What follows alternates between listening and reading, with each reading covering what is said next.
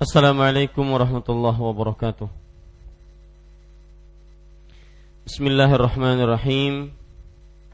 Innal hamdalillah nahmaduhu wa nasta'inuhu wa nastaghfiruh wa na'udzu billahi min shururi anfusina wa sayyiati a'malina.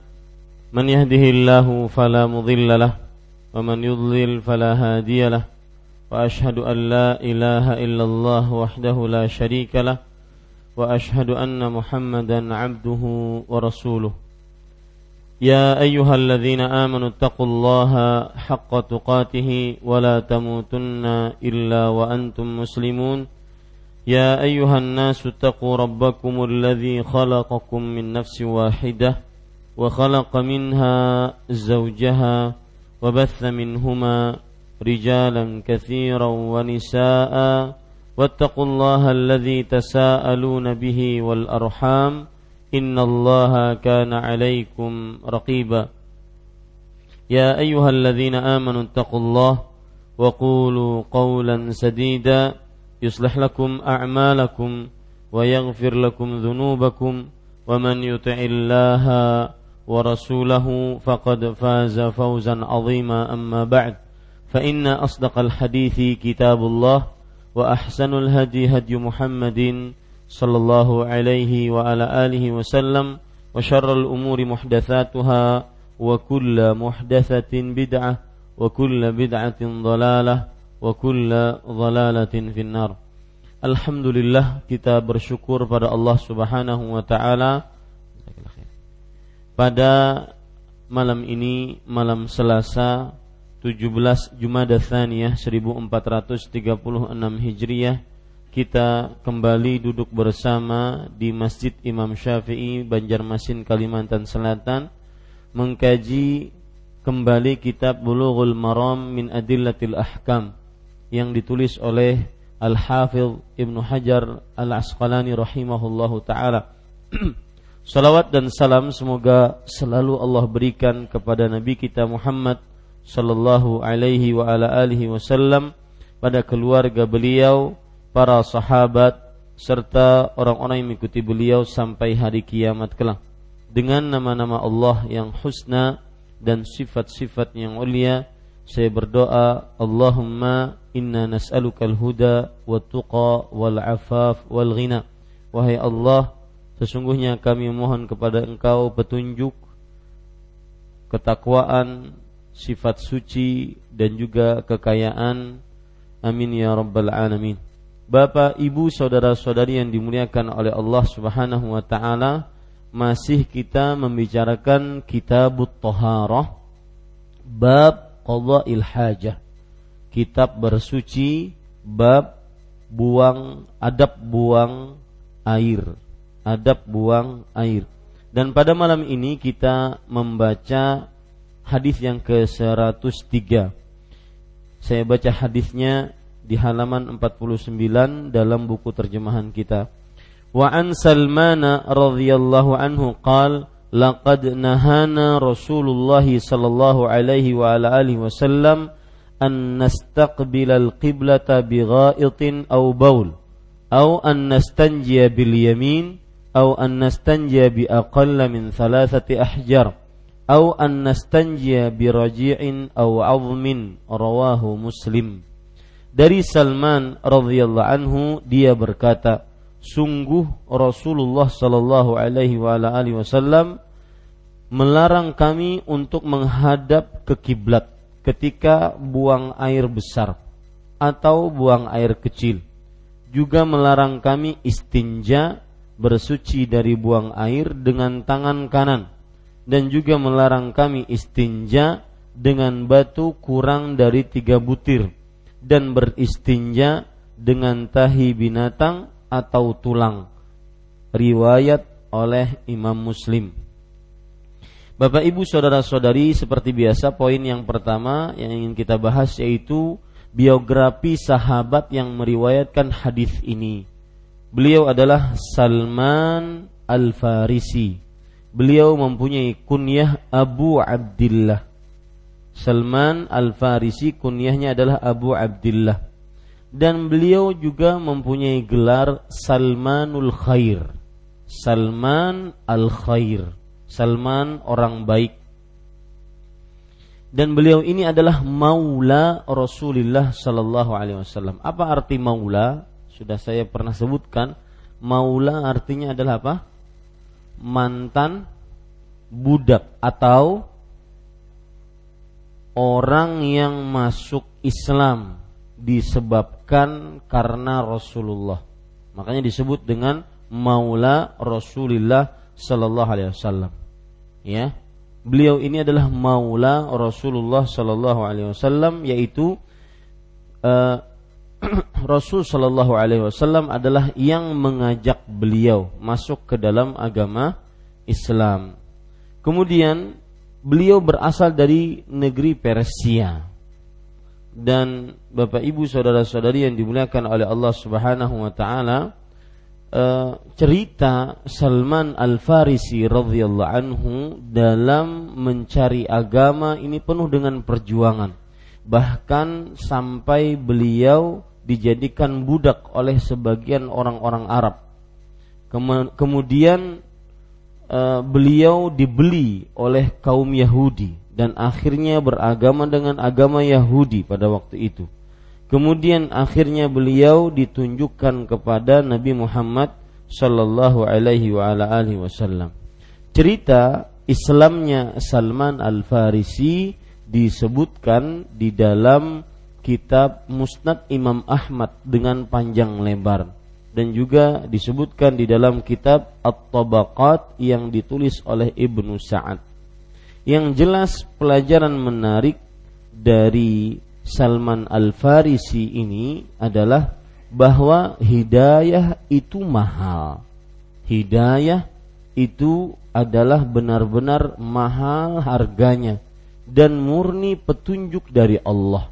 Oleh karenanya, ketika Anda sebagai sekarang seorang muslim bahkan dari bapak ibu yang muslim, kakek nenek yang muslim, tanpa Anda harus mencari, tanpa Anda harus berkelana sebagaimana Salman Al-Farisi, tanpa Anda harus mendaftar, kemudian bayar uang, tanpa perjuangan Allah memberikan pilihan kepada kita saya Bapak Ibu saudara-saudari menjadi seorang muslim maka ini adalah benar-benar murni anugerah dan karunia dari Allah yang patut disyukuri. Dan sering saya ucapkan dalam kajian-kajian bahwa seseorang dimudahkan untuk beramal ibadah dari mulai menjadi seorang muslim kemudian selalu taat sholat lima waktu tepat pada waktunya bahkan di masjid kemudian Ramadan puasa Ramadan Kemudian apabila mampu menunaikan ibadah umroh atau haji, apabila mampu maka membayar zakat. Ketika seseorang dimudahkan untuk beramal ibadah, dimudahkan untuk diluangkan waktu baca Quran, dimudahkan untuk menghafal doa-doa Rasulullah Sallallahu Alaihi Wasallam, dimudahkan untuk menuntut ilmu, maka ini adalah nikmat salah satu nikmat terbesar yang Allah berikan kepada seorang hamba. Maka bersyukurlah. Di saat orang-orang susah untuk mendapatkan petunjuk. Lihat Nabi istri Nabi Nuh, istri Nabi Lut, anak Nabi Nuh, bapak Nabi Ibrahim, bapak Nabi Muhammad sallallahu alaihi wasallam, paman Nabi Muhammad sallallahu alaihi wasallam. Ini semuanya belum mendapatkan petunjuk. Padahal mereka di bawah hamba-hamba yang saleh yang dijamin oleh Allah. Maka ini menuntut kita untuk bersyukur ketika kita dimudahkan oleh Allah untuk beribadah, menuntut ilmu syar'i, datang dari rumah padahal mungkin baru tadi pulang kerja jam 5 sore, langsung cepat-cepat bersiap-siap agar bisa menuntut ilmu, maka ini kemudahan benar-benar murni petunjuk dari Allah, maka bersyukurlah atasnya. Karena ini salah satu nikmat Allah Subhanahu wa taala terbesar. Sebagaimana lihat Salman Al-Farisi radhiyallahu anhu wa arda. Beliau adalah orang yang mencari petunjuk dengan begitu sulitnya. Maka ketika dimudahkan, saya pernah berpikir, Alhamdulillah kita tidak diberikan oleh Allah ujian untuk meninggalkan sholat. Bagaimana kepikiran itu tatkala kemarin pergi ke Masjid Unlam. Azan azan sekitar mungkin lima menit lagi azan. Ada orang dengan sekelompok mobil mereka pergi ke sungai yang ada di depan Masjid Raya itu untuk mencoba mas, e, mesin pemadam kebakaran. Lima menit lagi azan maghrib. Kenapa tidak sebelum-sebelumnya? Ada sebagian orang kadang-kadang yang meninggalkan sholat itu sudah biasa. Sedangkan kita tidak pernah terfikir, Alhamdulillah sampai detik ini untuk meninggalkan sholat. Bukankah itu nikmat Allah terbesar? Ini yang disebutkan oleh Rasul Sallallahu Alaihi Wasallam, Rabb uh, Allahumma ya muqallibal qulub tsabbit qalbi ala dinik. Doa Nabi Muhammad sallallahu alaihi wasallam juga Allahumma inni a'udzubika min zawali ni'matik wa fujaati niqmatik wa jami'i sakhatik. Ini semuanya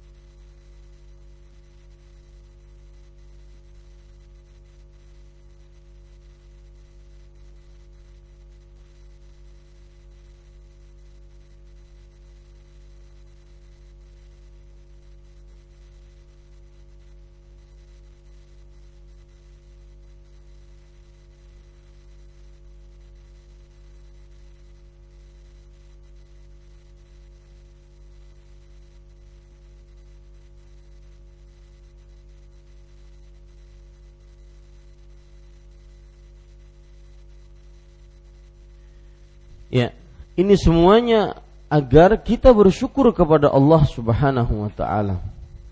Dan Bapak Ibu saudara-saudari yang dimuliakan oleh Allah, cerita masuk Islamnya Salman Al-Farisi radhiyallahu anhu banyak riwayatnya.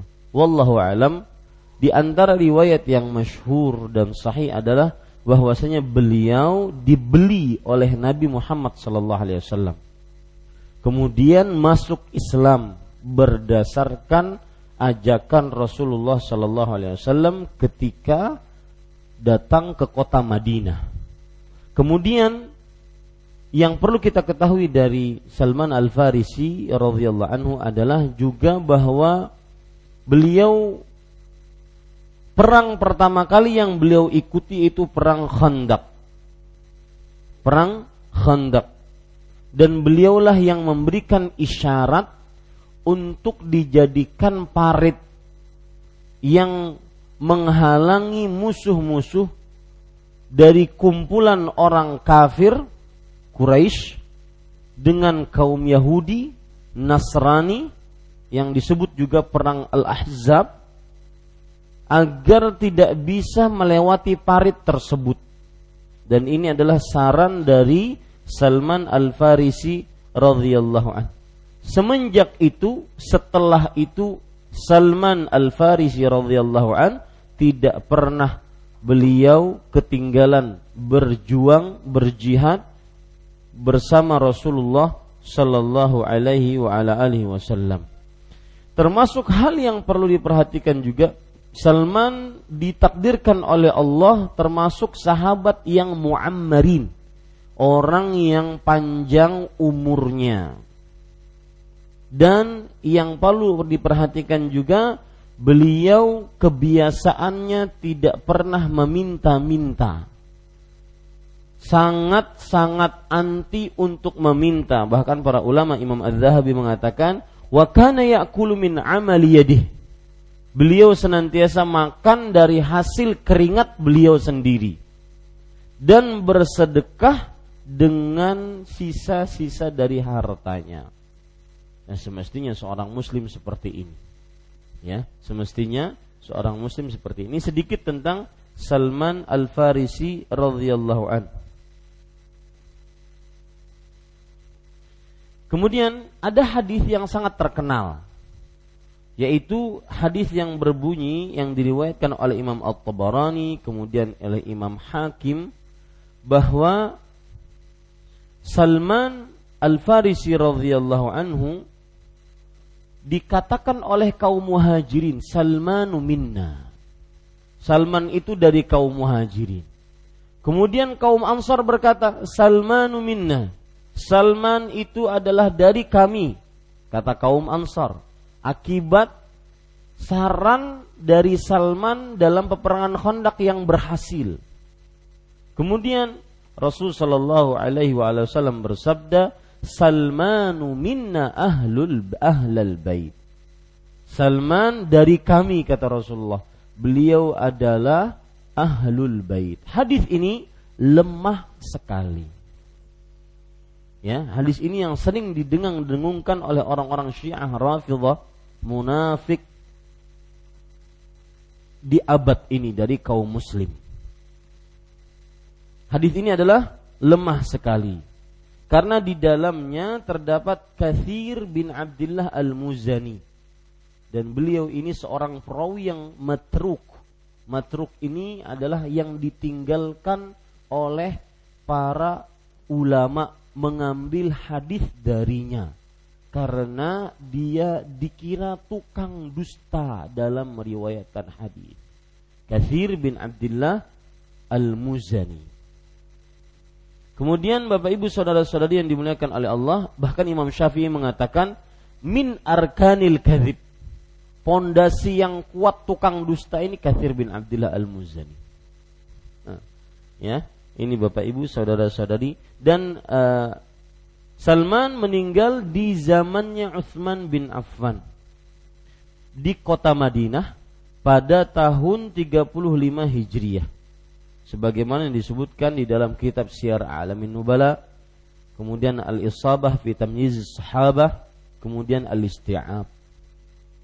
Ini sedikit tentang Salman Al-Farisi radhiyallahu anhu. Kita masuk kepada poin yang kedua, yaitu makna hadis ini. Lihat buku terjemahannya dari Salman Al Farisi radhiyallahu anhu sudah kita bahas tadi dia berkata sungguh Rasulullah sallallahu alaihi wa ala alihi wasallam bersabda sungguh Rasulullah sallallahu alaihi wa ala alihi wasallam bersabda Bapak Ibu saudara-saudari yang dimuliakan oleh Allah kalau kita lihat bahasa Arabnya perhatikan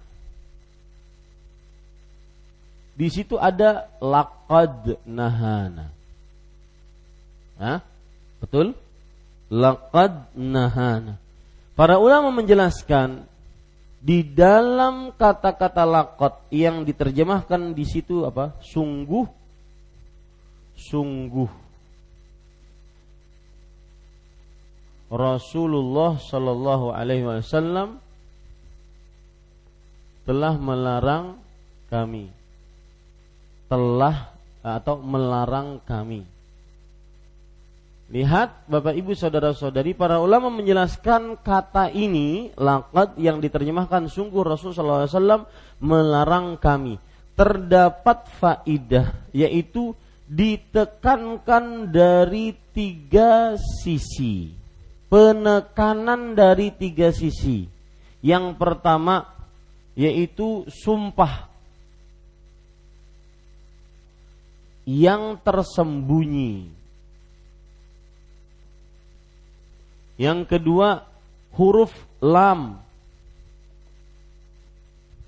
Huruf lam yang menunjukkan penekanan. Yang ketiga, huruf qad juga yang menunjukkan kepada penekanan. Jadi makanya diterjemahkan di sini sungguh Rasulullah pakai kata-kata sungguh. Karena pada ucapan ini lakad ya terdapat tiga penekanan sumpah yang tersembunyi. Apa maksudnya sumpah tersembunyi? Sebenarnya di, di depan sini ada demi Allah. Nah, begitu. Sumpahnya tersembunyi. Itu maksud sumpah tersembunyi. Demi Allah, sungguh Rasulullah telah bla bla bla bla. Sumpah tersembunyi. Yang kedua lam, ini lam yang ini. Ya, lam ini. Lam ini maksudnya adalah lamut taukid dalam bahasa nahu. Yang artinya lam untuk menekankan. Kemudian qad ini qad ini juga yang menunjukkan kepada penekanan. Makanya diterjemahkan sungguh Rasul Shallallahu Alaihi Wasallam. Kalau bisa terjemahannya juga ditambah di sini kurang itu. Sungguh Rasul Shallallahu Alaihi Wasallam telah. Nah, di situ tidak ada kan?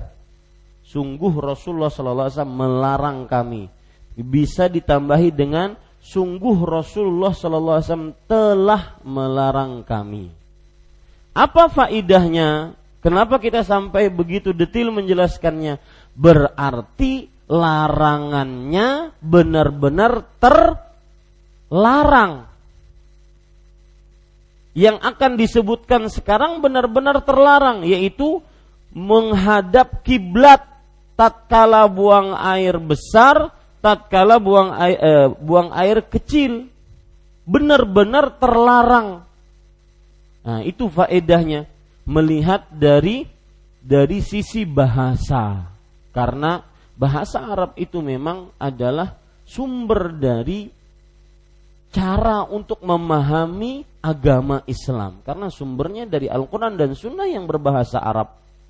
Jadi perhatikan sungguh Rasul SAW tadi boleh ditambah telah melarang kami untuk menghadap kiblat Para ikhwah yang dirahmati oleh Allah Subhanahu wa taala, kenapa menghadap kiblat dilarang?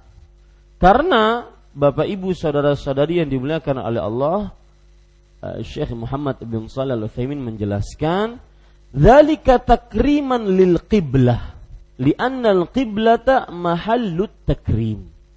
Karena itu menunjuk menunjukkan kepada pemuliaan terhadap kiblat karena kiblat adalah tempat untuk dimuliakan. Kenapa demikian? Karena dia tempat ibadah eh, arah untuk beribadah kepada Allah Subhanahu wa taala. Yaitu ibadah yang paling agung setelah dua kalimat syahadat. Ibadah apa itu? Salat. Jadi catat di situ untuk menghadap ke kiblat kasih garis uh, atau catatan kaki kenapa diharamkan berbuang uh, hajat menghadap kiblat? Karena kiblat tempat yang dimuliakan yaitu tempat arah untuk mengerjakan ibadah yang paling agung setelah dua kalimat syahadat yaitu ibadah sholat. Nah, begitu ya ibadah sholat. Sebelum saya lanjut, Bapak Ibu saudara-saudari yang dimuliakan oleh Allah, pertanyaan timbul. Kenapa Salman Al Farisi radhiyallahu anhu mengucapkan ini. Artinya apa cerita di balik ucapan Salman? Paham? Ya, kan langsung sungguh Rasul sallallahu kalau seandainya kita memakai penjelasan yang tadi, demi Allah, sungguh Rasul Wasallam telah melarang kami untuk menghadap kiblat. Kira-kira kenapa Salman sampai mengucapkan ini? Maka jawabannya terdapat jawaban dalam riwayat Bukhari yaitu bahwasanya ada orang-orang afan dari riwayat Muslim. Salman bercerita, "Qala lanal musyrikun." Orang-orang musyrik berkata kepada kami, yaitu orang-orang Islam. Inni ara sahibakum yu'allimukum hatta yu'allimukum yu'allimakum al-khira'ah. Kata orang-orang musyrik, menghina kaum muslim, aku melihat nabi kalian itu mengajari segala sesuatu. Masa sih? Bahkan mungkin sampai mengajari buang air besar. Nah, timbullah perkataan ini. Timbullah apa? Perkataan ini. Jadi perkataan ini timbul karena ada yang be, ada yang menghina, ada yang melecehkan. Siapa? Orang-orang musyrik. Mereka berkata, masa sih nabi kalian itu mengajari segala sesuatu? Bahkan mungkin buang air besar juga diajari dalam rangka menghina. Maka dijawab dengan tegas oleh Salman. Demi Allah, laqad nahana Rasulullah sallallahu alaihi wasallam an nastan an nastaqbil al-qiblah bi ghaib. Sungguh Rasul sallallahu alaihi wasallam telah melarang kami untuk menghadap ke kiblat. Ya, ini paham ya? Pada ikhwan yang dirahmati oleh Allah Subhanahu wa taala. Taib Bapak Ibu saudara-saudari yang dimuliakan oleh Allah Subhanahu wa taala. Bahkan ada riwayat yang lain tadi kan kata orang-orang musyrik kepada Salman, "Apakah nabi kalian mengajari sesuatu?" Jangan-jangan mengajari sesuatu sampai khiraah. Apa itu khiraah? Tulisannya begini. Tidak ada dalam buku kita, tapi saya tambahkan biar lebih jelas cerita hadisnya. Al-khiraatu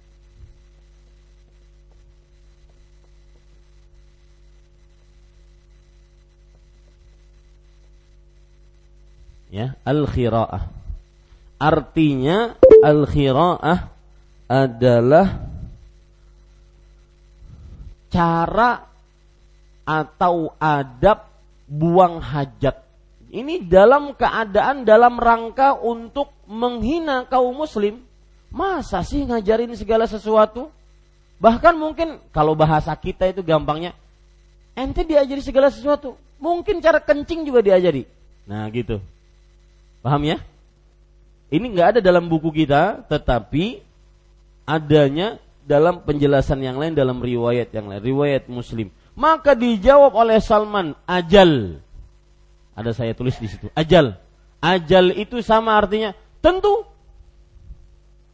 Bahkan itu lebih kuat daripada naam. Iya. Kalau ajal, iya tentu. Nabi kita mengajari segala sesuatu sampai khiraah sampai adab buang hajat. Nah, ini dalam riwayat yang lain seperti itu. Cuma dalam buku terjemahan kita, kitab Bulughul Maram tidak ada yang seperti itu saya tambahkan untuk lebih bisa dipahami. Yang jelas, para ikhwan yang dirahmati oleh Allah, di sini Salman membela Rasul Shallallahu Alaihi Wasallam bahwasanya Nabi Muhammad Shallallahu Alaihi Wasallam mengajari umatnya segala hal. Bukan hanya akidah, bukan hanya ibadah, tapi segala hal. Tingkah laku, muamalah juga diajari. Ini para ikhwah yang dirahmati oleh Allah Subhanahu wa taala. Taib. Kita lanjutkan. Sungguh Rasul Shallallahu Alaihi Wasallam telah melarang kami untuk menghadap ke kiblat. Tadi sudah kita berhenti pada sini ketika buang air besar atau buang air kecil. Ini kiasan untuk buang air besar maksudnya apa? Berak. Buang air kecil maksudnya apa? Kencing. Pada pertemuan sebelumnya boleh nggak kita menyebutkan berak? Hah? Boleh. Boleh nggak kita menyebutkan kencing? Boleh. Dalilnya ini hadis ini. Bi. Ghaid itu adalah sesuatu yang keluar dari dubur. Baul, boleh menyebutkan baul, kencing. Jadi bukan yang menurunkan muruah, yang menurunkan harkat martabat kalau seseorang menyebutkan kata kencing. Tetapi untuk kita yang di sini, di Indonesia, di timur, ya, maka lebih sopan dengan menyebutkan kata-kata apa? buang air besar atau buang air kecil. Baik, kita lanjutkan. Para ikhwan yang dirahmati oleh Allah Subhanahu wa taala,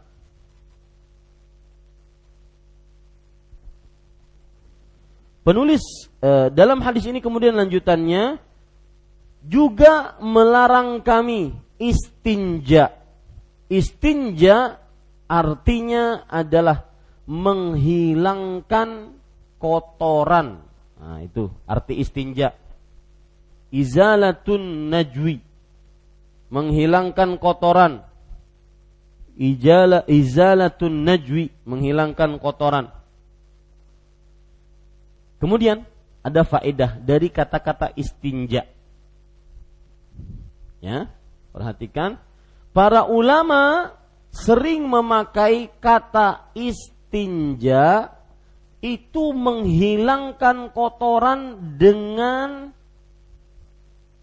air. Nah, ingat itu. Ya. Istinja, kata istinja dalam bahasa Arab sering dipakai oleh para ulama dengan maksud adalah menghilangkan najis, menghilangkan kotoran dengan air. Tetapi nanti kita bahas di dalam hadis ini istinja juga bisa bermakna menghilangkan kotoran dengan selain air seperti batu atau benda-benda keras lainnya seperti tisu atau yang lainnya. Ini juga disebut dengan apa? Istinja. Jadi istinja ada dua maknanya. Istinja yaitu menghilangkan kotoran. Dan para ulama sering biasa memakai istinja menghilangkan kotoran dengan air. Ini kebanyakan yang dipakai. Tapi kadang sebagian ulama juga memakai istinja menghilangkan kotoran dengan selain air. Selain air misalnya apa? Batu, tisu, kain boleh gak? Kain sesuatu yang keras yang bisa menghilangkan kotoran tersebut. Wallahu alam. Nah, silahkan azan dulu.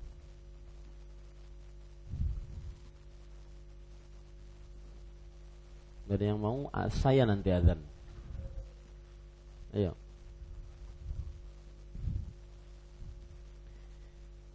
Pengumuman sebelum saya lanjutkan saya punya kawan dekat di masjid ini namanya Novan beliaunya orang baik agamanya baik akhlaknya baik siapa yang punya anak perempuan maka boleh saya promosi ini ya karena bulan Mei ini kameramen kita akan menikah insya Allah mungkin Juni Akhin Syah kalau seandainya kita dapat calonnya. Saya beneran ini. Saya berani jual muka saya untuk Akhin Syah. Karena saya tahu beliau orang baik, agamanya baik, akhlaknya baik, bakti orang tua. Rasul sallallahu alaihi wasallam bersabda, "Idza ja'akum man tardawna dinahu wa khuluquhu fazawwijuh."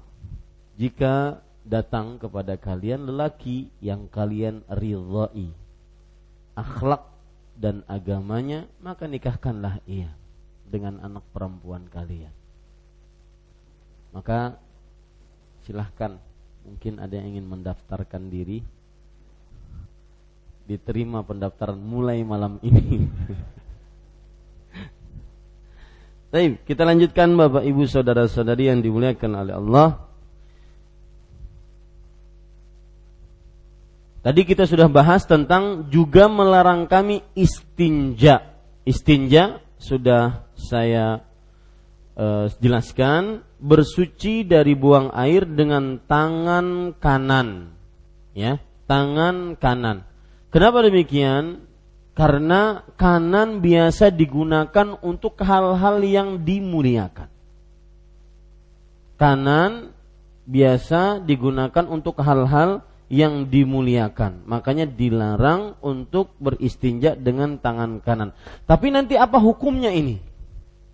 Apakah larangan ini menunjukkan kepada keharaman atau larangan ini menunjukkan kepada kemakruhan? Nanti kita bahas pada poin keempat. Ya. Kemudian juga melarang kami istinja dengan batu dari tiga butir. Eh apa? Kurang dari tiga butir. Ya. Maksud daripada uh, sabda Rasul Shallallahu Alaihi Wasallam ini adalah bahwa kalau kita menghilangkan kotoran, baik itu buang air besar atau buang air kecil, maka tidak boleh kurang dari tiga butir. Nah, tiga butir di sini apa maksudnya? Terjadi perbedaan pendapat di antara ulama. Ya, garis bawah itu tiga butir maksudnya terjadi perbedaan pendapat di antara para ulama. Tiga butir di sini maksudnya ada yang mengatakan bahwa tiga usapan. Tiga usapan. Jadi satu batu, satu buah butir batu untuk diusap. Satu selesai buang. Satu batu lagi untuk diusap. Satu batu lagi untuk diusap. Jadi tiga usapan. Jadi maksud tiga buah butir ini adalah tiga usapan. Ini mak ini pendapat yang pertama. Pendapat yang kedua adalah bahwa tiga buah butir di sini dipahami secara lahir memang harus tiga. Meskipun satu buah butir itu bisa beberapa kali usapan. Paham maksudnya? Misalkan ini tisu ya atau kain, anggap begini ya kain, satu kain, satu tisu satu kain ini ya. Ini bisa beberapa kali usapan. Satu, dua. Ya, berarti satu tisu berapa? Dua usapan. Kalau tiga tisu berarti berapa? Enam usapan. Nah, itulah terjadi perbedaan pendapat di antara ulama. Ada yang mengatakan satu tisu untuk satu usapan. Berarti tiga tisu. Tiga usapan. Ada yang mengatakan yang dimaksud dengan tiga tisu, tiga butir buah batu adalah apa? Butir batunya. Meskipun mengusapnya lebih dari satu kali. Paham maksudnya? Nah ini Bapak Ibu saudara-saudari yang dimuliakan oleh Allah Subhanahu wa taala. Itu yang dimaksudkan wallahu alam Bapak Ibu saudara-saudari yang dimuliakan oleh Allah Subhanahu wa taala.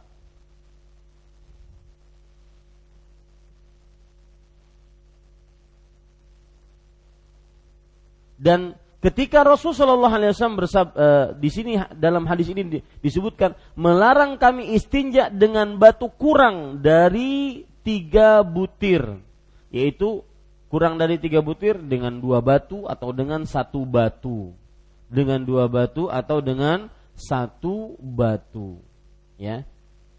Itu maksudnya kurang dari tiga butir, satu batu atau dua batu. Tapi Bapak Ibu saudara-saudari yang dimuliakan oleh Allah Subhanahu wa taala. Nanti kita akan bahas pada hukum-hukum apakah ini semua kotoran dalam jenisnya. Maksudnya begini. Kalau ada kotoran mohon maaf agak kotor yaitu buang air besarnya apakah yang encer ataukah yang keras. Kalau yang encer berarti boleh kurang dari eh lebih dari tiga. Kalau yang keras maka boleh satu atau dua. Nah nanti kita akan bahas ini. Oh, Ustaz jorok ah. Ya ini hukum Islam gimana? Ya. Ini para ikhwan yang dirahmati oleh Allah Subhanahu wa taala. Dan beristinja dengan kotoran binatang. Kok bisa berisinya dengan kotoran binatang? Kita sekarang berbicara dengan bahasa yang dipakai di tengah orang Arab. Kotoran binatang seperti kotoran onta, kalau di dikena terik matahari, maka dia akan seperti batu keras. Ya. Atau beristinja dengan tulang. Tulang ini juga dilarang Bapak Ibu saudara-saudari yang dimuliakan oleh Allah karena sebabnya nanti kita akan bahas. Taib Bapak Ibu saudara-saudari yang dimuliakan oleh Allah, poin yang ketiga diriwayatkan oleh Muslim. Berarti hadisnya sahih. Karena selalu kita kalau membaca kitab Bulughul Maram melalui beberapa poin. Poin pertama, poin kedua, poin ketiga, poin keempat sekarang. Ini yang sering ditunggu-tunggu dalam kitab Bulughul Maram pelajaran dan hukum yang kita bisa ambil dari hadis ini. Yang pertama, pelajaran yang pertama yang kita bisa ambil dari hadis ini adalah sempurnanya ajaran Islam. Bahwa semua yang diperlukan oleh manusia telah diajarkan dalam agama Islam adab makan, adab minum, adab tidur, adab masuk rumah, keluar rumah, adab berpakaian, adab buang air besar, semua yang dibutuhkan oleh manusia telah dijelaskan dalam syariat Islam. Dan ini termasuk salah satu kemuliaan dari ajaran Islam. Tidak seperti ajaran-ajaran lainnya bahwa Islam mengajarkan segala sesuatu yang diperlukan oleh manusia.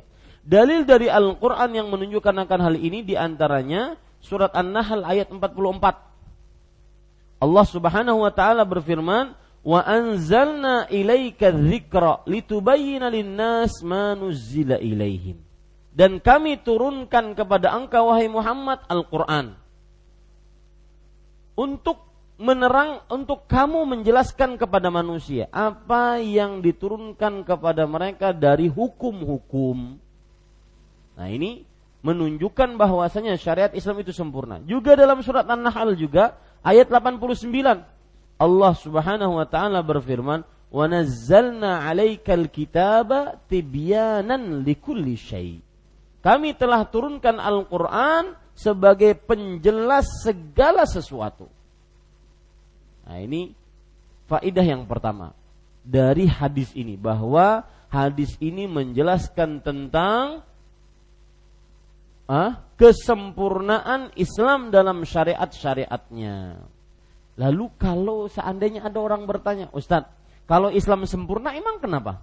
Maka jawabannya, kalau Islam sempurna, maka jangan mencari ajaran selain ajaran Islam. Karena semuanya sudah ada dalam Islam. Nah, itu faedahnya. Ya. Ini pelajaran pertama. Pelajaran yang kedua, Bapak Ibu saudara-saudari yang dimuliakan oleh Allah, yaitu hadis ini menunjukkan tentang haramnya menghadap kiblat tatkala buang air besar atau kecil. Dan larangan ini menunjukkan kepada keharaman karena al aslu finnahi tahrim. Asal hukum larangan menunjukkan kepada keharaman. Jadi larangan ini adalah hukumnya apa? Haram. Larangan ini hukumnya haram. Ya. Ini Bapak Ibu saudara-saudari itu yang kedua. Yang ketiga, Bapak Ibu saudara-saudari yang dimuliakan oleh Allah. Boleh menghadap matahari atau bulan tatkala buang air besar atau buang air kecil.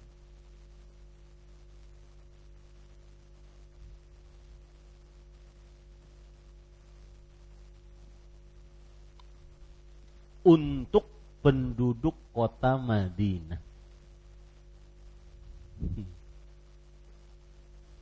Boleh menghadap apa? Matahari atau bulan tatkala buang hajat kecil atau besar untuk penduduk kota Madinah. Ceritanya bagaimana? Begini.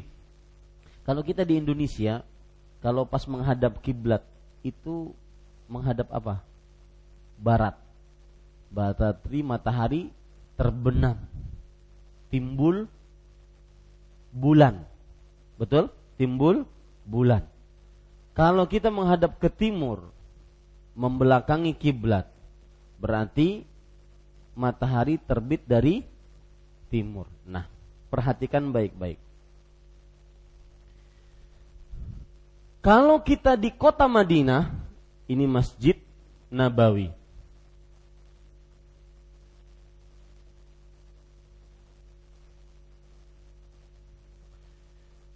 Anggap ini kiblat. Arah ini adalah arah kiblat. Kemudian di arah kiblat untuk Masjid Nabawi arah selatan. Selatan apa utara? Yang jelas begini, nanti Bapak bisa tentukan selatan atau utara. Di sini timur, berarti di sini apa, Pak? Selatan, betul? Ya. Di sini barat. Di sini utara. Paham denahnya? Kiblatnya Masjid Nabawi menghadap selatan. Kalau kita di Madinah, kiblatnya itu menghadap ke selatan. Nah, Nabi Muhammad Shallallahu Alaihi Wasallam ketika melarang seseorang, yaitu dilarang kami untuk menghadap kiblat atau membelakangi kiblat tatkala buang hajat. Sampai situ, walakin syariqu au. Tetapi menghadap ke timurlah atau ke baratlah. Paham sekarang? Hadisnya paham? Artinya untuk kota Madinah ya biasanya tukang bangunan yang bangun rumah maka WC-nya pasti menghadap timur atau ke barat. Nah, berarti di sini terdapat pelajaran yang barusan Bapak tulis. Boleh menghadap ke matahari atau ke bulan apabila ingin buang hajat. Ingin buang hajat. Tetapi khusus untuk kota apa? Madinah. Ustadz, memang apa faedahnya ini? Karena ada sebagian ulama berpendapat bahwa tidak boleh menghadap ke matahari tatkala buang hajat dan pendapat ini pendapat yang le, lemah. Ya. Tetapi untuk kita di Indonesia, kiblatnya di mana, Pak? Barat. Di sini kiblat kita. Ya. Berarti untuk di Indonesia hadis ini belum bisa dipakai. Kenapa? Karena kalau kita memakai akan tetapi ke timurlah dan ke baratlah oh berarti kita menghadap kiblat dan membelakangi kiblat dan itu nggak boleh. Maka kalau kita di Indonesia maka ke selatanlah dan ke utaralah dan biasanya tukang-tukang kuli bangunan rumah itu paling paham. Jangan membelakangi atau menghadap kiblat. Bisa dipahami Pak? Nah. Jadi faedahnya bagaimana Bapak tulis tadi? Yaitu diperbolehkan menghadap ke matahari dan ke bulan atau ke timur dan ke barat tatkala buang hajat khusus untuk penduduk kota Madinah. Taib. Kemudian Bapak Ibu saudara-saudari yang dimuliakan oleh Allah Subhanahu wa taala. Pelajaran selanjutnya yaitu larangan untuk beristinja dengan tangan kanan.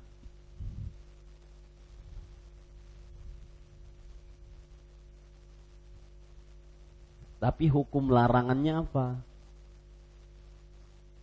Kita sudah menyebutkan pada pertemuan sebelumnya. Setiap larangan dalam bentuk adab maka menunjukkan kepada ada yang masih ingat? Makruh, kemakruhan. Bukan larangan, keharaman. Apa bedanya haram dengan makruh, Pak? Hah? Kalau haram dikerjakan berdosa dan diancam siksa. Kalau makruh dikerjakan berdosa enggak? Enggak berdosa. Ya, tidak berdosa dan ditinggalkan berpahala. Ya.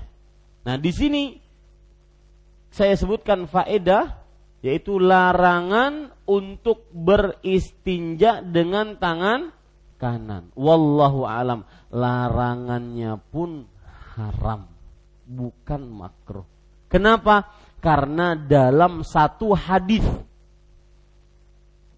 dalam satu hadis meskipun dia masuk ke dalam perkara adab tapi karena dia disebutkan dalam satu hadis tentang larangan menghadap kiblat dan juga larangan beristinja dengan tangan kanan maka hukum beristinja dengan tangan kanan pun hukumnya apa haram ya hukumnya haram wallahu alam ini Bapak Ibu saudara-saudari yang dimuliakan oleh Allah Subhanahu wa taala. Taib. Kita lanjutkan. Faedah yang selanjutnya yaitu hadis ini menunjukkan bahwa larangan untuk beristinja kurang dari tiga batu. Kurang dari tiga batu. Larangan untuk beristinja kurang dari tiga batu. Kalau ada yang bertanya, Ustadz kenapa dilarang kurang, uh, beristinja dari kurang tiga batu? Apa sebabnya? Apa hikmahnya? Hah? Be, kalau dengan tiga batu itu lingis, bujurlah bahasa Banjaran lingis. Lingis itu apa? Bersih sebersih bersihnya. Ya, antum yang tidak paham bahasa Banjar tulis lingis bersih bersih bersih karena di sini banyak orang-orang yang ngebukaan orang Banjar. Ya, jadi nanti saya nggak ngulang lagi gitu loh. Ya Baik Bapak Ibu saudara-saudari yang dimuliakan oleh Allah jadi sebabnya kenapa karena batu yang kurang dari tiga batu seperti dua atau satu kebanyakan secara adat istiadat itu tidak membersihkan sebersih-bersihnya. Ya, tidak membersihkan sebersih-bersihnya. Baik. Bapak Ibu, saudara-saudari yang dimuliakan oleh Allah.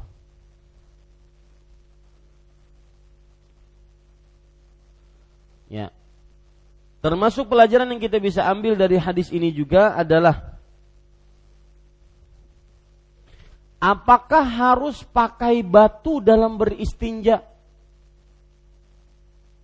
Apakah harus pakai batu dalam beristinja? Kita di kamar mandi cuma ada air. Apakah harus pakai batu? Berarti setiap setiap hari kita bawa batu ke dalam kamar mandi. Kalau seandainya ingin kita buang air besar. Maka jawabannya Bapak Ibu saudara-saudari yang dimuliakan oleh Allah, tidak harus memakai batu. Boleh hanya dengan air saja. Boleh hanya dengan air saja.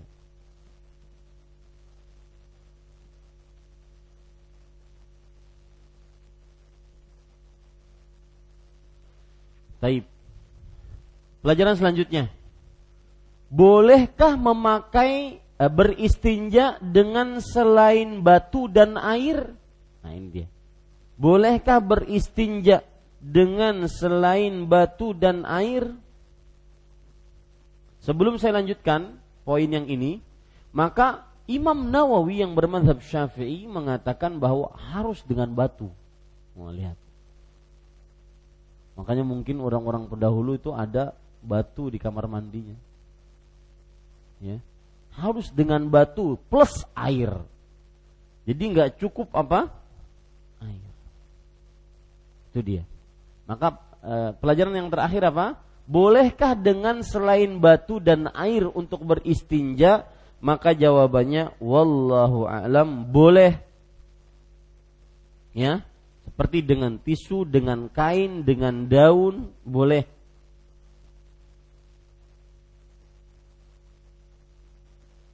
Kemudian Bapak Ibu saudara-saudari yang dimuliakan oleh Allah, pelajaran selanjutnya yaitu kalau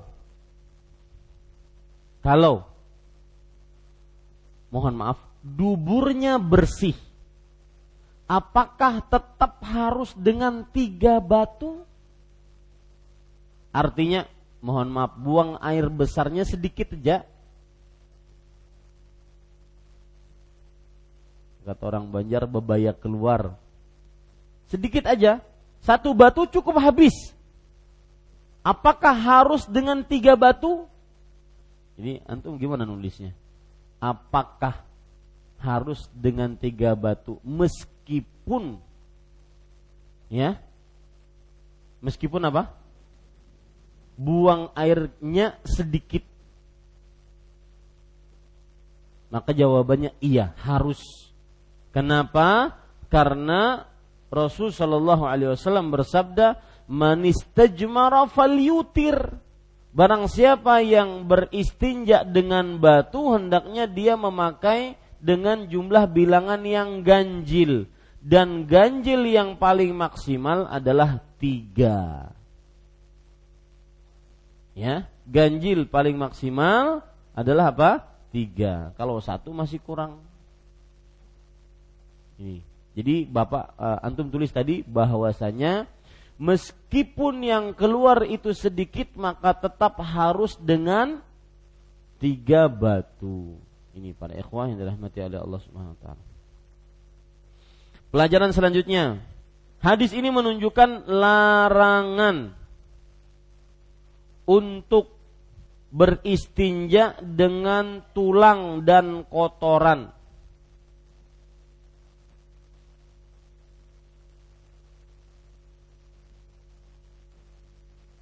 Kenapa dilarang dengan tulang? Para ulama mengatakan kalau seandainya tulang tersebut dari hewan yang disembelih dengan secara syariat, maka dia adalah makanan jin. Ya, ini yang suka-suka tulang jangan-jangan ada titisan jin pada tubuhnya. ya. Suka-suka makan tulang. Ya, tulang ayam, tulang kambing. Ya, itu makanan jin. Dalam sebuah hadis dari Abdullah bin Mas'ud radhiyallahu an, Rasul sallallahu alaihi wasallam bersabda, "Atani da'il jin." Kata Rasulullah sallallahu alaihi wasallam, pernah mendatangiku seorang pendakwah jin. Jadi ustadznya jin datang kepada Rasul sallallahu alaihi wasallam. Fadhahabtu ma'ah faqara'tu alaihimul Qur'an. Lalu aku dat, uh, Lalu aku berjalan bersama jin tersebut dan menghampiri para jin dan membacakan kepada jin-jin tersebut Al-Qur'an. Kemudian fantalaqa bina fa'arana atharahum wa athara niranihim wa sa'aluhu zat lakum kullu 'azmin dzukira smullahi alaih yaqa'u fi aydikum aw fara yakunu lahman wa kullu ba'rati alfin ulfin lidawabikum. Maka kemudian kami pun pergi, kemudian diperlihatkan kepada kami bekas jin tadi dan bekas apinya. Jadi kan jin terbuat dari apa? Api. Jadi ada bekasnya itu apinya tersebut. Dan mereka bertanya tentang makanan. Artinya wahai Rasulullah, makanan kami ini apa? Maka dijawab oleh Rasulullah Shallallahu Alaihi Wasallam, lakum kullu azmin bagi kalian adalah tulang yang dari hewan yang disembelih dengan nama Allah. Hewan yang disembelih dengan nama Allah. Yang ada di tangan-tangan kalian itu lebih utama dan lebih mengenyangkan bagi kalian dibandingkan daging. Ya. Maka Rasul sallallahu alaihi wasallam bersabda, "Fala tastanju bihima fa innahuma ta'amu ikhwanikum." Jangan kalian beristinja dengan tulang dan juga dengan kotoran. Sesungguhnya dia adalah makanan dari kawan-kawan kalian dari jin. Dan yang paling penting di sini adalah tulang yang disebutkan nama Allah atasnya ketika hewan tersebut disembelih. Ini para ikhwah yang dirahmati oleh Allah. Kenapa kita dilarang untuk beristinja dengan apa? dengan tulang dan juga dengan kotoran. Kotoran karena dia kotoran. Kotoran karena dia kotoran, bukan makanan jin, bukan.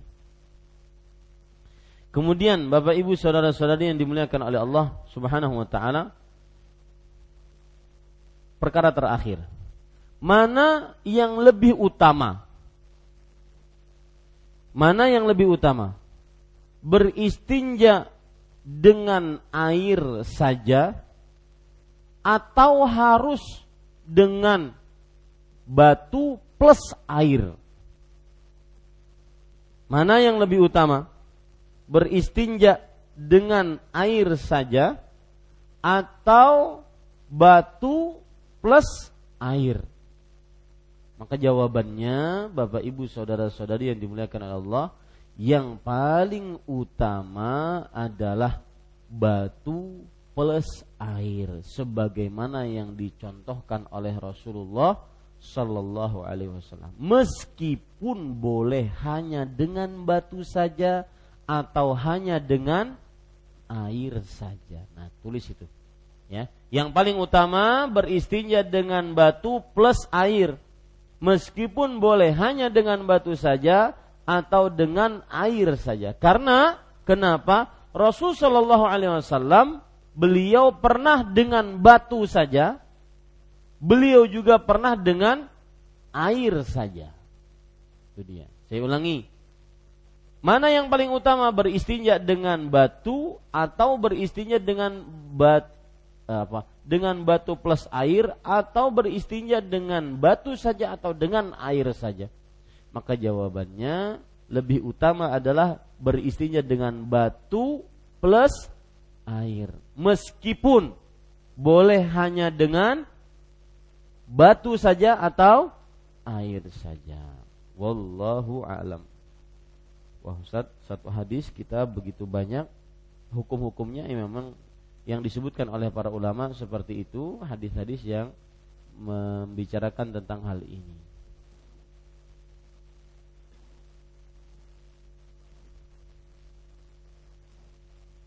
Baik, ini yang bisa saya sampaikan tentang kajian kali ini. Apa yang baik itu dari Allah Subhanahu wa taala, apa yang buruk itu dari saya pribadi. Wa sallallahu nabiyana Muhammad Walhamdulillahi alamin. Mudah-mudahan pada kesempatan yang lain kita bisa membahas sisa dari hadis tersebut.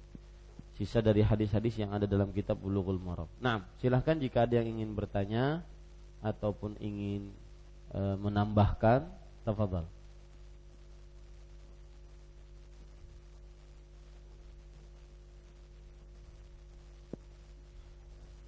Silahkan Pak.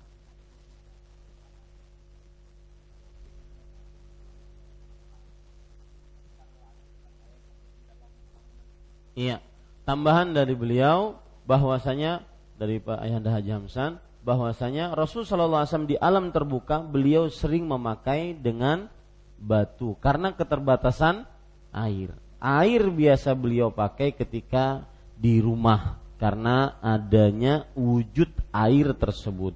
Tambahan ini bisa juga dipakai karena memang kejadian-kejadian yang sering dipakai oleh Rasulullah SAW beristinja dengan batu itu selalu dalam keadaan safar di luar. Ya safar di luar uh, rumahnya. Wallahu alam. Nah. Ustaz pertanyaan? Silakan. Uh, beristinja tadi kan ada dengan air batu dan lain terus yang lebih utama yaitu dengan batu dan air. Uh, apakah ini urutan atau pilihan Ustaz? Artinya yang mana yang lebih dahulukan dengan air dulu dengan batu dulu? Ataukah ini pilihan? Kita boleh milih air boleh milih batu boleh milih tisu atau lain-lain. Itu yang pertama Ustaz. Yang kedua uh, kalau misalnya dengan air apakah juga disamakan dengan batu itu dengan tiga kali gayung? Semprotan ya, tiga kali atau semprotan gayung. atau gimana? Tiga kali yang terakhir kalau misalnya di ruang tertutup sama dengan tadi kalau misalnya menghadap kiblat itu apakah untuk di outdoor atau yang di dalam ruangan juga seperti itu? Iya. Bagus pertanyaannya. Ini pertanyaan yang jeli. Yang pertama yaitu pilihan atau uh, urutan. Maksudnya begini. Kalau orang beristinja, kita katakan tadi yang paling utama batu, kemudian air. Meskipun boleh hanya batu saja atau air saja. Nah, kata-kata meskipun ini, apakah itu atau lebih utama ini, apakah itu urutan atau pilihan? Maka jawabannya pilihan. Sesuai dengan kemampuan kita pada saat itu. Kalau seandainya kita ingin dengan batu dan ada keberadaan batu plus air, maka ini boleh kita pilih. Atau kalau kita ingin hanya batu saja atau atau hanya air saja, ini juga kita pilih yang seperti ini. Wallahu alam. Kemudian pertanyaan yang kedua yang berkaitan dengan air tiga kali. Kalau tadi batu dikatakan tidak boleh kurang dari tiga kali, maka jawabannya untuk air tidak boleh lebih dari tiga basuhan. Karena di sana ada hadis hadis Rasulullah Shallallahu Alaihi Wasallam yang menjelaskan bahwa termasuk orang-orang yang melampaui batas adalah orang-orang yang beristinja terlalu berlebihan dalam memakai air. Maka tidak boleh lebih daripada tiga basuhan. Ya tiga basuhan. Dalam artian tiga basuhan yang membersihkan. Kalau belum bersih maka boleh lebih dari itu tetapi dengan syarat tidak boleh berlebihan Allah alam. Yang ketiga ah, kalau seandainya di ruang tertutup apakah larangan menghadap kiblat atau membelakangi kiblat itu juga berlaku? Maka jawabannya ini sebenarnya permasalahan yang akan datang tetapi saya jawab saja. Untuk larangan menghadap kiblat dan membelakangi kiblat bahwa Rasul Shallallahu Alaihi Wasallam di dalam ruangan tertutup beliau membelakangi kiblat. Beliau pernah membelakangi kiblat. Tetapi eh, ini terdapat penjelasan yaitu hanya dalam ruangan tertutup. Berarti boleh kalau ruangan tertutup membelakangi kiblat. Nah, itu dulu tambahannya. Nanti untuk penjelasan lebih panjang pada kesempatan pada minggu yang akan datang. Wallahu a'lam. Ustaz, barakallahu fiik. Wafik barakallah. Uh, melanjutkan dari pertanyaan ah uh, Wahyu tadi tentang tiga basuhan air tadi Ustaz. Uh, Anda melihat kebanyakan orang ada yang mengharuskan yang terakhir itu pakai sabun itu Ustaz. Nah, apakah uh, mohon maaf kebiasaan setelah tiga kali basuhan tadi uh, biasanya tangan itu masih bau Ustaz. Nah, apakah yang permasalahan baunya ini menunjukkan masih ada najis atau gimana Ustaz? Ya. Ya, terima kasih. Ya, najis itu ada wujudnya. Apabila masih terlihat maka wajib untuk dihilangkan. Maka saya ucapkan tadi, kalau seandainya tiga sudah mencukupi itu yang paling bagus karena kalau kita lihat wudhu pun begitu, kemudian mandi pun begitu, ya tiga tiga. Nah, tetapi jika masih tersisa najisnya maka boleh lebih dari tiga, asalkan jangan terlalu berlebih-lebihan apalagi dihinggapi rasa was-was. Nah, ini berbahaya. Taib, sudah kita pahami itu. Lalu Ustadz kalau masih bau, maka apakah dia masih berstatus najis atau tidak? Maka seperti yang saya bilang tadi bahwa najis itu ada wujudnya. Kalau seandainya wujudnya mohon maaf misalkan warnanya hijau misalkan maka masih ada harus dibasuh. Ya. Ini buang air besarnya jin kalau hijau itu. Ya. Ya. Nah, kalau ada masih harus dibasuh. Adapun bau maka kadang-kadang ada bau yang dia menempel, ada yang tidak. Kalau seandainya sudah dibasuh dan mencukupi basuhan ternyata masih bau, maka boleh dia memakai sabun tetapi statusnya sebenarnya sebelum disabun pun sudah suci. Sudah apa? Suci. Wallahu a'lam. Nah. Ada yang lain?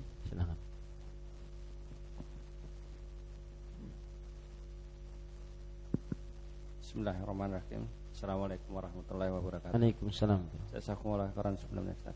Yang ingin Anda tanyakan terkait dengan masalah batu tadi Ustaz apakah batu tadi bisa dikiaskan kepada tanah atau pasir? Barakallahu fiik. Ya. Apakah bisa dikiaskan ke tanah atau pasir? Semua zat di alam semesta ini yang bisa dijadikan untuk membersihkan bisa dikiaskan dengannya. Tapi biasanya kalau dengan pasir atau dengan batu ya, maka eh apa dengan tanah maka bukannya tambah bersih tapi tambah menyebar kebersihannya, kekotorannya. Ya, makanya tidak disebutkan dalam hadis-hadis. Ya. Tapi boleh dia kalau seandainya Bapak bisa menjamin bahwa itu akan bersih, maka bisilahkan. Tetapi itu tidak terjadi. Wallahu a'lam. Ada yang lain? Silakan. Sebentar. yang masalah batu ini kan susah kita untuk kumpul Ustaz. Ya. Bolehkah dipakai berulang itu setelah bersih? Bolehkah dipakai berulang kali gitu? Setelah ya. bersih kita simpan lagi. Ya. Gak, kalau seandainya batunya dipakai berulang kali bagaimana? Maka jawabannya boleh saja asalkan batunya itu tersebut suci dalam artian dia tidak terkena kotoran. Karena kalau dia ada kotorannya kemudian kita gunakan untuk bersinja, maka ini tidak uh, ghairu maksudul hal, tidak di tidak merupakan tujuan yang ingin dituju. Karena tujuan yang ingin dituju adalah beristinja dengan sesuatu yang najis sehingga kotoran itu menjadi suci. Najis tersebut jadi bersih. Wallahu alam. Kecuali kalau seandainya batunya kita bersihkan nanti kalian pakai pulang. Ya, wallahu alam. Tafadhal. Bismillahirrahmanirrahim. Uh, ada tiga pertanyaan Ustaz. Ya.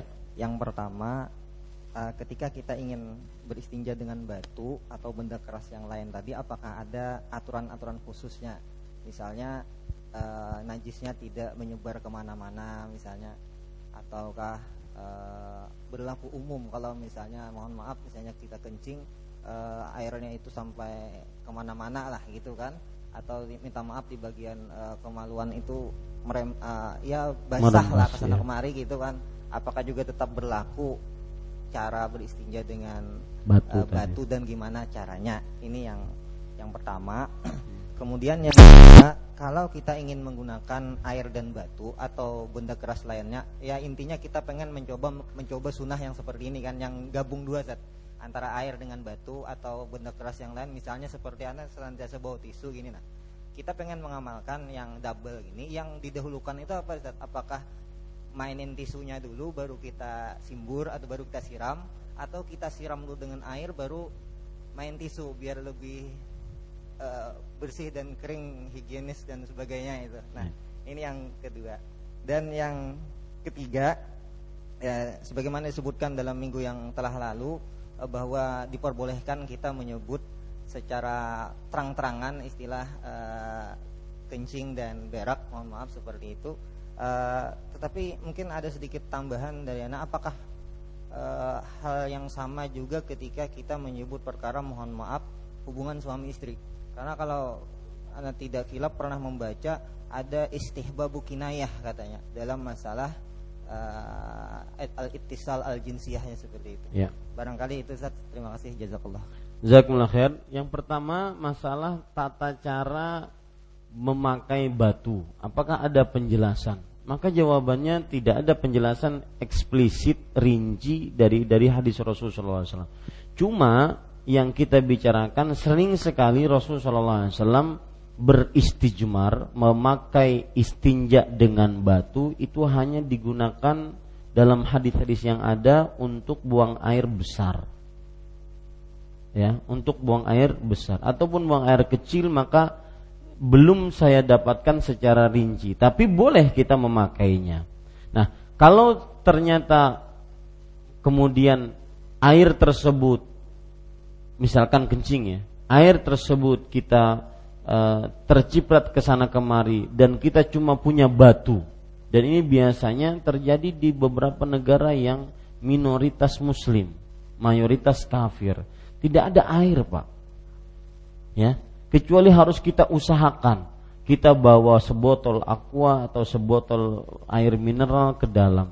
Itu pun tidak mencukupi kadang-kadang. Dan di situlah letak memang akhirnya Rasul Shallallahu Alaihi Wasallam bersabda ana bariun mimman ya'ishu baina dhahranail musyrikin.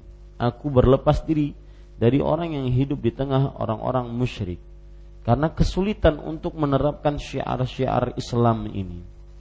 Maka pada saat itu ya, kalau seandainya terciprat ke sana kemari maka tetap kita gunakan kalau kita berbicara tentang tisu sebagai pengguna batu eh, pengganti batu maka air yang kencing keciprat ke sana kemari kita bisa eh, apa sapu dengan batu atau sapu dengan tisu tersebut ke mana atau di mana yang kita lihat ada kencingnya terciprat di situ. Dan yang tidak terlihat la yukallifullah nafsan illa usaha. Allah tidak membebani seseorang kecuali dengan kemampuannya. Baik. Kemudian yang kedua yaitu tentang permasalahan mana yang lebih utama atau bagaimana caranya untuk menggabungkan dua tadi. Kita katakan yang lebih utama adalah memakai batu atau yang sejenisnya kemudian air. Nah, adakah cara yang ditunjukkan dalam sunnah Rasul? Maka jawabannya tidak ada. Apakah air dulu kemudian tisu atau batu? Apakah batu dulu atau tisu kemudian air? Tidak ada. Ya, yang jelas menggabungkan kedua-duanya lebih utama dibandingkan salah satunya. Dan boleh dicoba malam ini. Ya. Kemudian memakai masalah istilah kencing kemudian buang air diganti dengan bahasa yang lebih jelas, lebih tegas atau lebih uh, vulgar, bolehkah? Maka jawabannya boleh sebagaimana yang kita sebutkan dalam hadis. Adapun untuk masalah adab betul harus pakai kinayah, kiasan. Bukan harus dianjurkan untuk memakai kiasan dan tadi malam antum gak hadir ya di Unlam. Sudah saya bahas. Ya. Yang hadir di Unlam saya bahas tadi malam yaitu Rasul Shallallahu alaihi wasallam bersabda tentang seorang suami yang mengajak istrinya ke ranjangnya. Idza da'a rajulu imra'atahu ila firasyih. Nah, di sini Rasul SAW memakai kata kiasan untuk hubungan e, pasutri di atas ranjang atau berjima. Ya. Ini ini sering dipakai bahkan Al Hafidz Ibnu Hajar Al rahimahullah mengatakan wa fi hadza dalilun ala anna al-Qur'an wal ahadith di dalam ayat di dalam hadis tersebut terdapat dalil bahwa Al-Qur'an dan hadis banyak menyebutkan kinayah. Ya, banyak menyebutkan kiasan-kiasan dalam perkara yang mungkin dimalui untuk disebutkan secara terang-terangan. Seperti misalkan hadis hadis Rasul al-waladu lil firash. Artinya anak untuk yang memiliki ranjang. Apa maksudnya? Anak itu untuk yang memiliki ranjang yaitu suami yang bisa menyetubuhi istrinya di atas ranjangnya. Dan ini sudah saya jelaskan yaitu apabila terjadi suami istri sang istri berzina dengan laki-laki lain hamil maka kemudian sang istri pulang kepada suaminya. Ini anak yang dalam kandungan sang istri tetap diwajib diakui oleh suami sahnya. Dan itulah buruknya zina anak yang bukan anaknya harus diakui sebagai anaknya. Anak tersebut nanti lahir kalau dia laki-laki sedangkan ini mempunyai anak-anak perempuan, laki-laki ini yang aturan bukan mahram kepada perempuan ini boleh bergaul. Kemudian kalau orang tuanya mati maka dia mewarisi harta waris padahal dia bukan ahli waris asli sebenarnya. Berdasarkan tadi al waladulil firash. Lalu Ustaz, ada yang bertanya, kalau suami tahu istrinya leweng, gimana sikap kita? Apakah langsung cerai? Ya tergantung. Ya, suaminya mau memaafkan atau tidak? Kalau suaminya mau memaafkan, ya berarti dimaafkan. Kalau tidak, ya berarti ambil kata cerai. Ya, wallahu a'lam. Nah, cukup kiranya kita cukupkan dengan kafaratul majlis. Subhanakallahumma bihamdik Asyhadu an la ilaha illa anta astaghfiruka wa atubu ilaik. Wassalamualaikum warahmatullahi wabarakatuh.